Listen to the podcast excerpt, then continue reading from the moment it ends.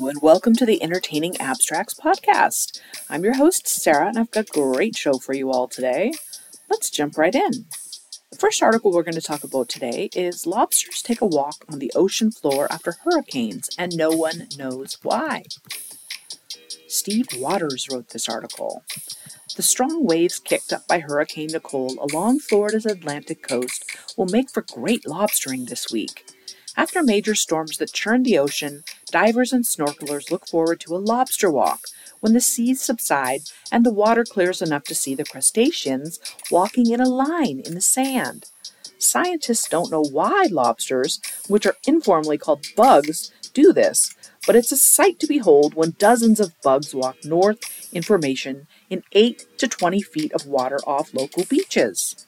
Lobstering expert Jim Chiefy Mathie says there was a major lobster walk last month following Hurricane Ian, which made landfall on Florida's Gulf Coast in late September.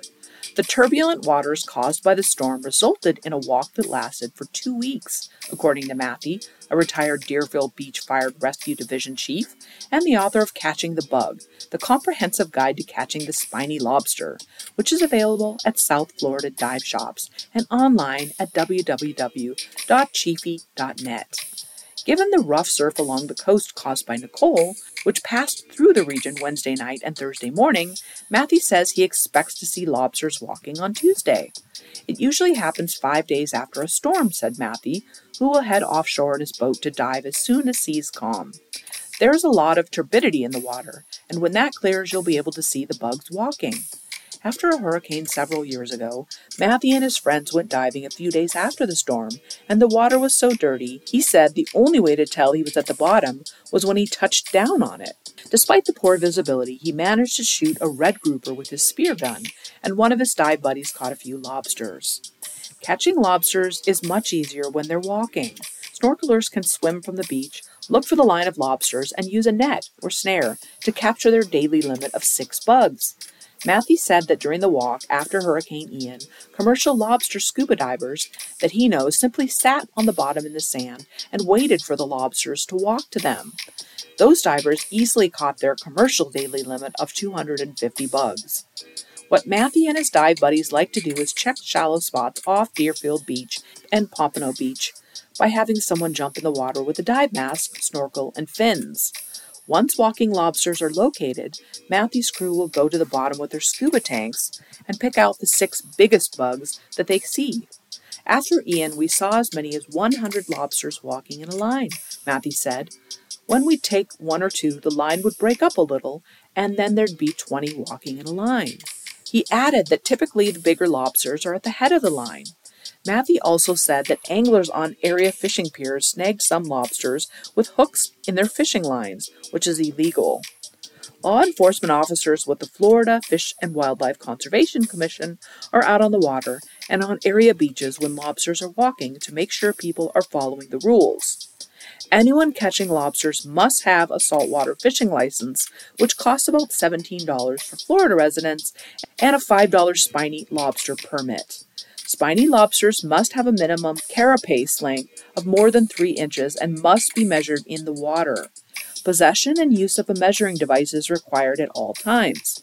Lobsters must remain in whole condition while in or on the water.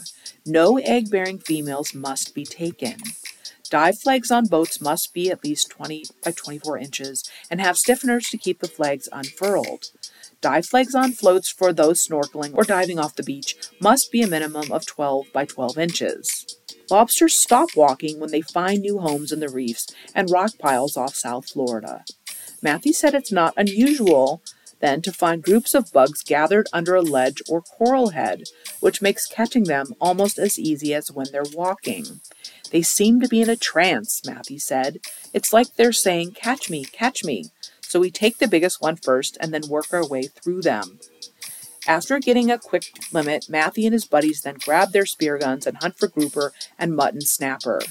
The sandy water stirred up by the storms forced the fish to head offshore.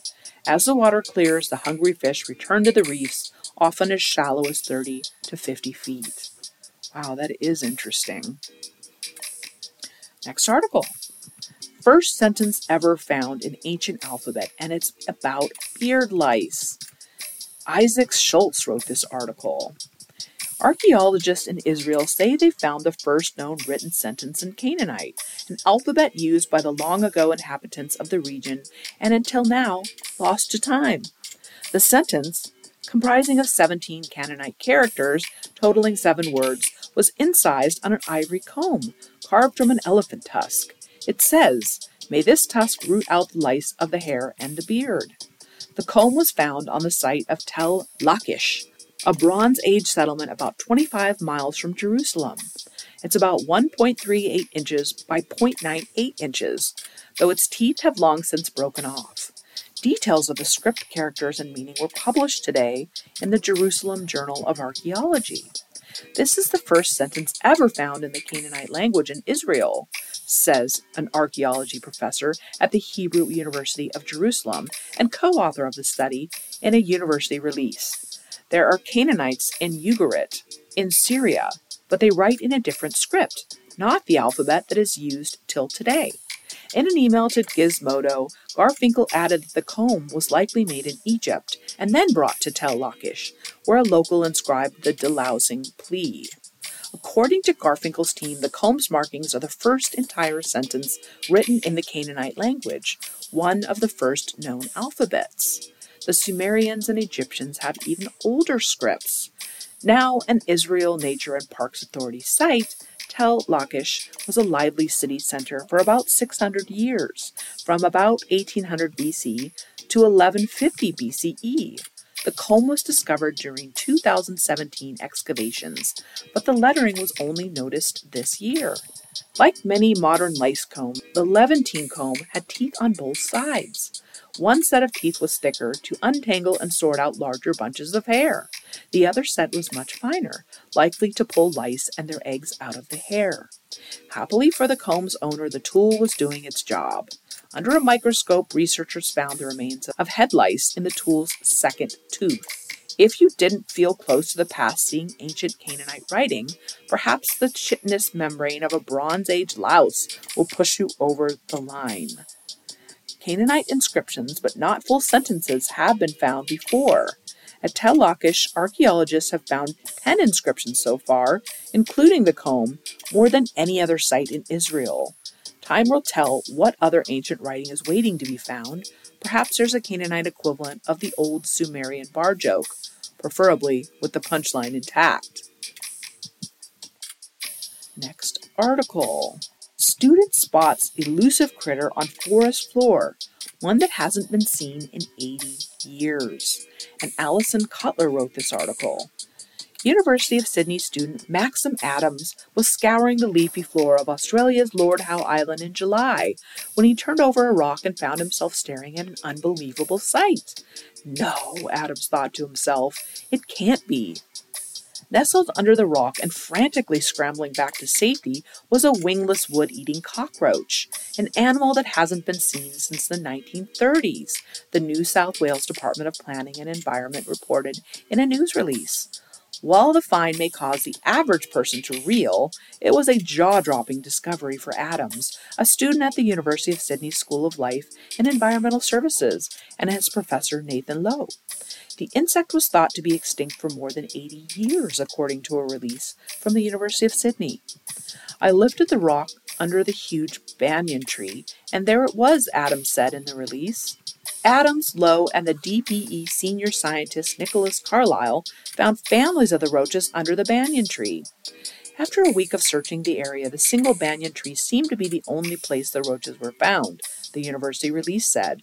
Rats escaped onto Lord Howe Island in 1918, which caused a rapid collapse of the suite of unique fauna and a loss of many invertebrate species, according to the New South Wales DPE release. One of those species was believed to have been wingless wood eating cockroaches. The survival is great news, as it has been more than 80 years since it was last seen, Lord Howe Island Board Chair Atticus Fleming said in the university release. Lord Howe Island really is a spectacular place. It's older than the Galapagos Islands and it's home to 1,600 native invertebrate species, half of which are found nowhere else in the world. Eight cockroaches were taken back to the University of Sydney for further research with permission from the authorities, the DPE said in its release. Wow, I don't know if I would be excited or creeped out by seeing something like that. Interesting. Next article 5,000 year old silver ring found in Oman gives peek into ancient culture, experts say. Aspen Pflughoeft wrote this article. A distinct piece of silver jewelry found among the ruins of a prehistoric site has given archaeologists a glimpse into ancient Middle Eastern cultures. A joint team of American and Omanite archaeologists unearthed a significant archaeological site in the northern Al Batinah Governorate according to a Monday news release. The site at Dahwa dates back at least 5,000 years to the early Bronze Age, professors say. The oldest permanent settlement in the region, the site was established by a community known as the Umm al Nar culture. Excavations of the Dahwa site revealed the ruins of multiple stone buildings, including warehouses, administrative buildings, ritual buildings, and an industrial building for processing copper ore, the ministry said. Each building was the first of its kind in Oman. One building in particular stood out from the rest. It was a tomb. The tomb, excavated by Professor Kimberly Williams for Temple University in Philadelphia, contained skeletal remains, imported and local pottery, and jewelry, Williams said in the release. Her team discovered silver beads from a necklace and rings. One silver ring had a distinctive seal engraved on it, showing a bison. The symbol belonged to the Harappan cultures of Indus Valley, an ancient civilization located hundreds of miles away in modern day Pakistan and India. Analyzing the ring closer, Dr. Dennys Frenez found four ancient cultures were linked to it silver from Turkey, a design from Pakistan and India, a silversmith in Iraq, and a burial in Oman, the release said. Economic and cultural relationships between these ancient peoples echo today's modern global exchange. The silver ring was likely used as a seal and is one of the oldest of its kind, say professors. Similar rings have been found from later time periods, but the age of this ring indicates Bronze Age people were more intelligent and technologically advanced than experts once thought. The site at Dahwa is one of five ancient Umm al Nar settlements, discovered by Al Jahwari and his team of archaeologists. Umm al Nar means mother of fire, the ministry said in a Facebook post. The name comes from the island of the same name off the coast of the United Arab Emirates, where remnants of this ancient people were first rediscovered. Dahwa is about 120 miles northwest of Muscat, the capital city of Oman. Wow, that's some interesting stuff. Next article. Six ancient cities stacked on top of each other reveal thousands of artifacts in China. Aspen Pflughoeft wrote this article as well. Excavations of an ancient Chinese city unearthed large carved stone murals, a bridge, and thousands of other artifacts. Buried deep and deeper in the ground, researchers found six ancient cities stacked on top of each other. The cities have been covered by mud and sand when the nearby Yellow River flooded. Bridges, waterways, temples, houses, roads, walls, and shipwrecks dating back to 780 AD reemerged with the archaeologists' excavations. The layered cities held more than 60,000 artifacts, but one of the artifacts dominated all the rest a pair of stone murals. The stunningly carved stone murals date back to the Song dynasty, which was 960 to 1276, and they are the largest of their kind ever found in China. Each mural is over 10 feet tall and almost 100 feet wide, and there's more to excavate. Researchers expect the murals will be about 330 feet long when fully uncovered. So far, seahorses, cranes, clouds, and other symbolic imagery have been revealed on the stone slabs. Other findings indicate pottery, porcelain, jade, gold, and other things. Kaifeng is about 525 miles northwest of Shanghai. Wow, well, stay tuned for more interesting stuff from that. Next article. Tupperware unearthed in Italy is 1,600 years old and reveals life in ancient Rome. And Aspen Pflughoeft wrote this article as well. Archaeologists in Italy unearthed Tupperware over 1,600 years old. that reveals more about day to day life in the ancient Roman Empire. A joint team of international archaeologists began excavating the ruins of Falerii Novi, an ancient city founded over 2,200 years ago, about 30 miles north of Rome, according to a news release from the University of Toronto. The city is now buried under fields and olive tree groves, but at its peak, it housed about 15,000 residents. The excavations revealed original city walls, coins, a market building, and a house believed to belong to an elite family. The teams began to find one type of item so frequently that they dubbed it the Tupperware of antiquity. Ceramics are the most ubiquitous material found in a dig. Pottery is durable and so it preserves well, and there was a lot of pottery made for all sorts of purposes in antiquity. So ceramics are kind of like a Tupperware for its commonality, and we can figure out ways to study it to shed light on past society. Studying pieces of ceramics, archaeologists can learn where and when they were made, identifying trade routes, and even assess the artist's skill level. And from these sorts of things, you can understand production routes, consumption patterns, and the webs of economic network attaching themselves to that place. And it's from that day to day experience we can start to reconstruct in a way that we've never done before. We were finding the interesting mixes of materials, really nice glass and bronze vessels, as well as coins and high quality imported pottery from Africa but also tools or commercial objects like weights. We're seeing this transformation of urban space. So far at Falerii Novi, most finds have dated back to the 5th and 6th century. Future excavations hope to unearth even older artifacts. The excavations at Falerii Novi are an ongoing five year project involving the University of Toronto, Harvard University, and the British School at Rome, overseen by archaeologists in Italy. Tupperware is a brand of lightweight, non breakable plastic containers that were introduced in the mid 1940s. The product is largely sold through direct marketing, which became known as Tupperware parties. Some people use the term Tupperware to generically refer to plastic storage containers. For those of you who don't know what Tupperware is, next article. 100 years after Tutankhamun discovery, new finds reveal more of ancient Egypt's secrets. Kelly Cobiella and Laura Sarabia, as well as Layla Sakur, wrote this article.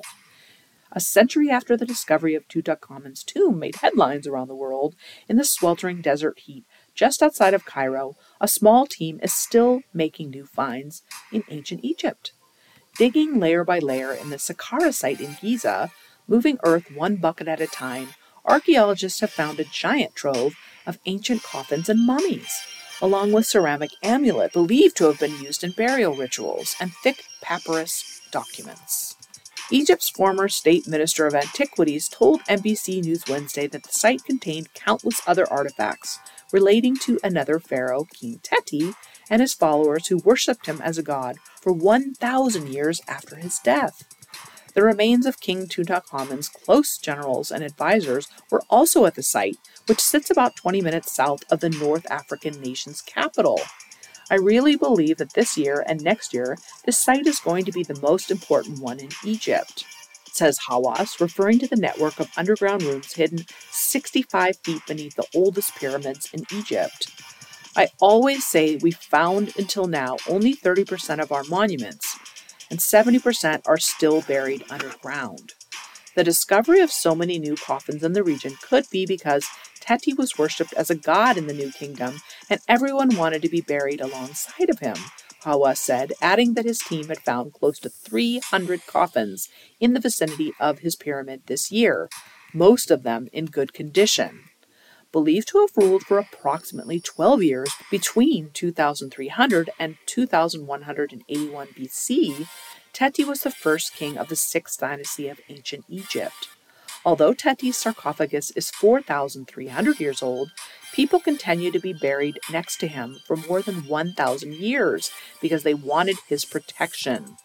After the mummies were exhumed from the site, archaeologists x rayed and determined their ages at death any diseases they might have carried in their lifetime, and what might have killed them.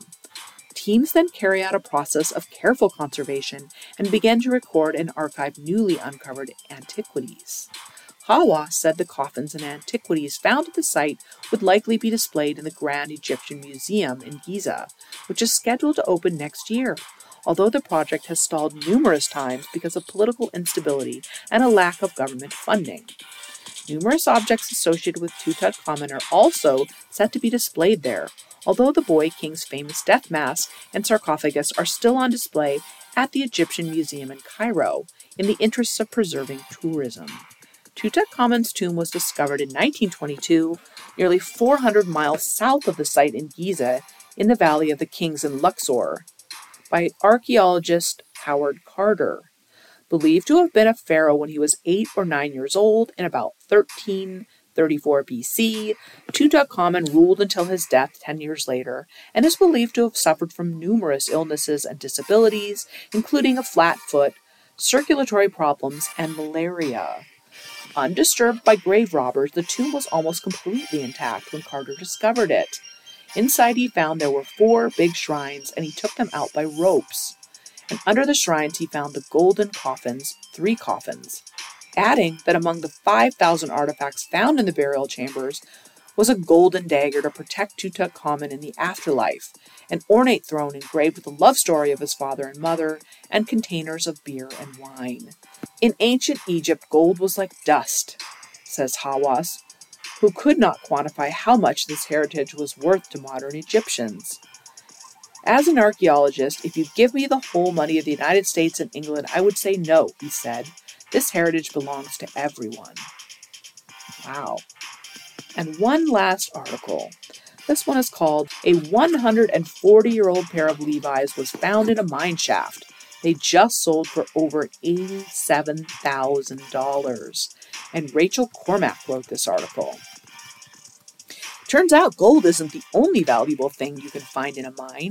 A pair of vintage Levi's discovered in an abandoned mine shaft in the American West recently sold for $87,400 at an auction in New Mexico. The jeans, which date back to the 1880s, were unearthed by self described denim archaeologist Michael Harris several years ago before they were snapped up by a pair of vintage clothing dealers at the Durango Vintage Festivus on October 1st. I'm still kind of bewildered, just surprised in myself for even purchasing them, Kyle Haupert, who bought the jeans from Zip Stevenson, told the Wall Street Journal. As Levi's of this age rarely come up at auction, they are especially sought after among collectors. This particular pair, which are apparently still in wearable condition, features spatters of wax from the candles miners used to light the narrow tunnels. Other notable details that are specific to jeans of this era include a cloth patch along the belt line, a buckle back adjuster along the seat, suspender buttons, and a single back pocket. In addition, there is a label on the inside of the jeans that reads, the only kind made by white labor. The company introduced the slogan after the Chinese Exclusion Act of 1882, which barred Chinese workers from entering the U.S. at a time of rampant discrimination. In fact, Levi's even had an anti Chinese labor policy in place during this time. It's wild to see that, Haupert added. That's how old these jeans are. The slogan and policy were both scrapped in the 1890s, according to Levi's spokesperson, who added that the brand is wholly committed to using our platform and our voice to advocate for real equality and to fight against racism in all its forms. The Chinese Exclusion Act was repealed in 1943 and later condemned by Congress in 2011 and 2012. The auction of the jeans was a clear highlight of the four day Durango Vintage Festivus. Indeed, one video of the bidding has been viewed more than 7,000 times. Collectors probably won't find the final hammer price that surprising, though. Levi's from the 19th century routinely attract thousands at auction. In 2018, a pair from 1893 sold for nearly $100,000 through a private sale to a buyer in Asia. Just imagine what your biggies could be worth in a century. Wow, that is interesting indeed. Well, we're going to go ahead and wrap the episode up for the day. If you have any questions, comments, or suggestions, you can shoot us an email. We're at entertainingabstracts at gmail.com. And please join us again next episode when we talk more about weird, wacky, and wild stories. Good night, podcast peeps. Stay safe keep it real, and always live your very best life. Bye.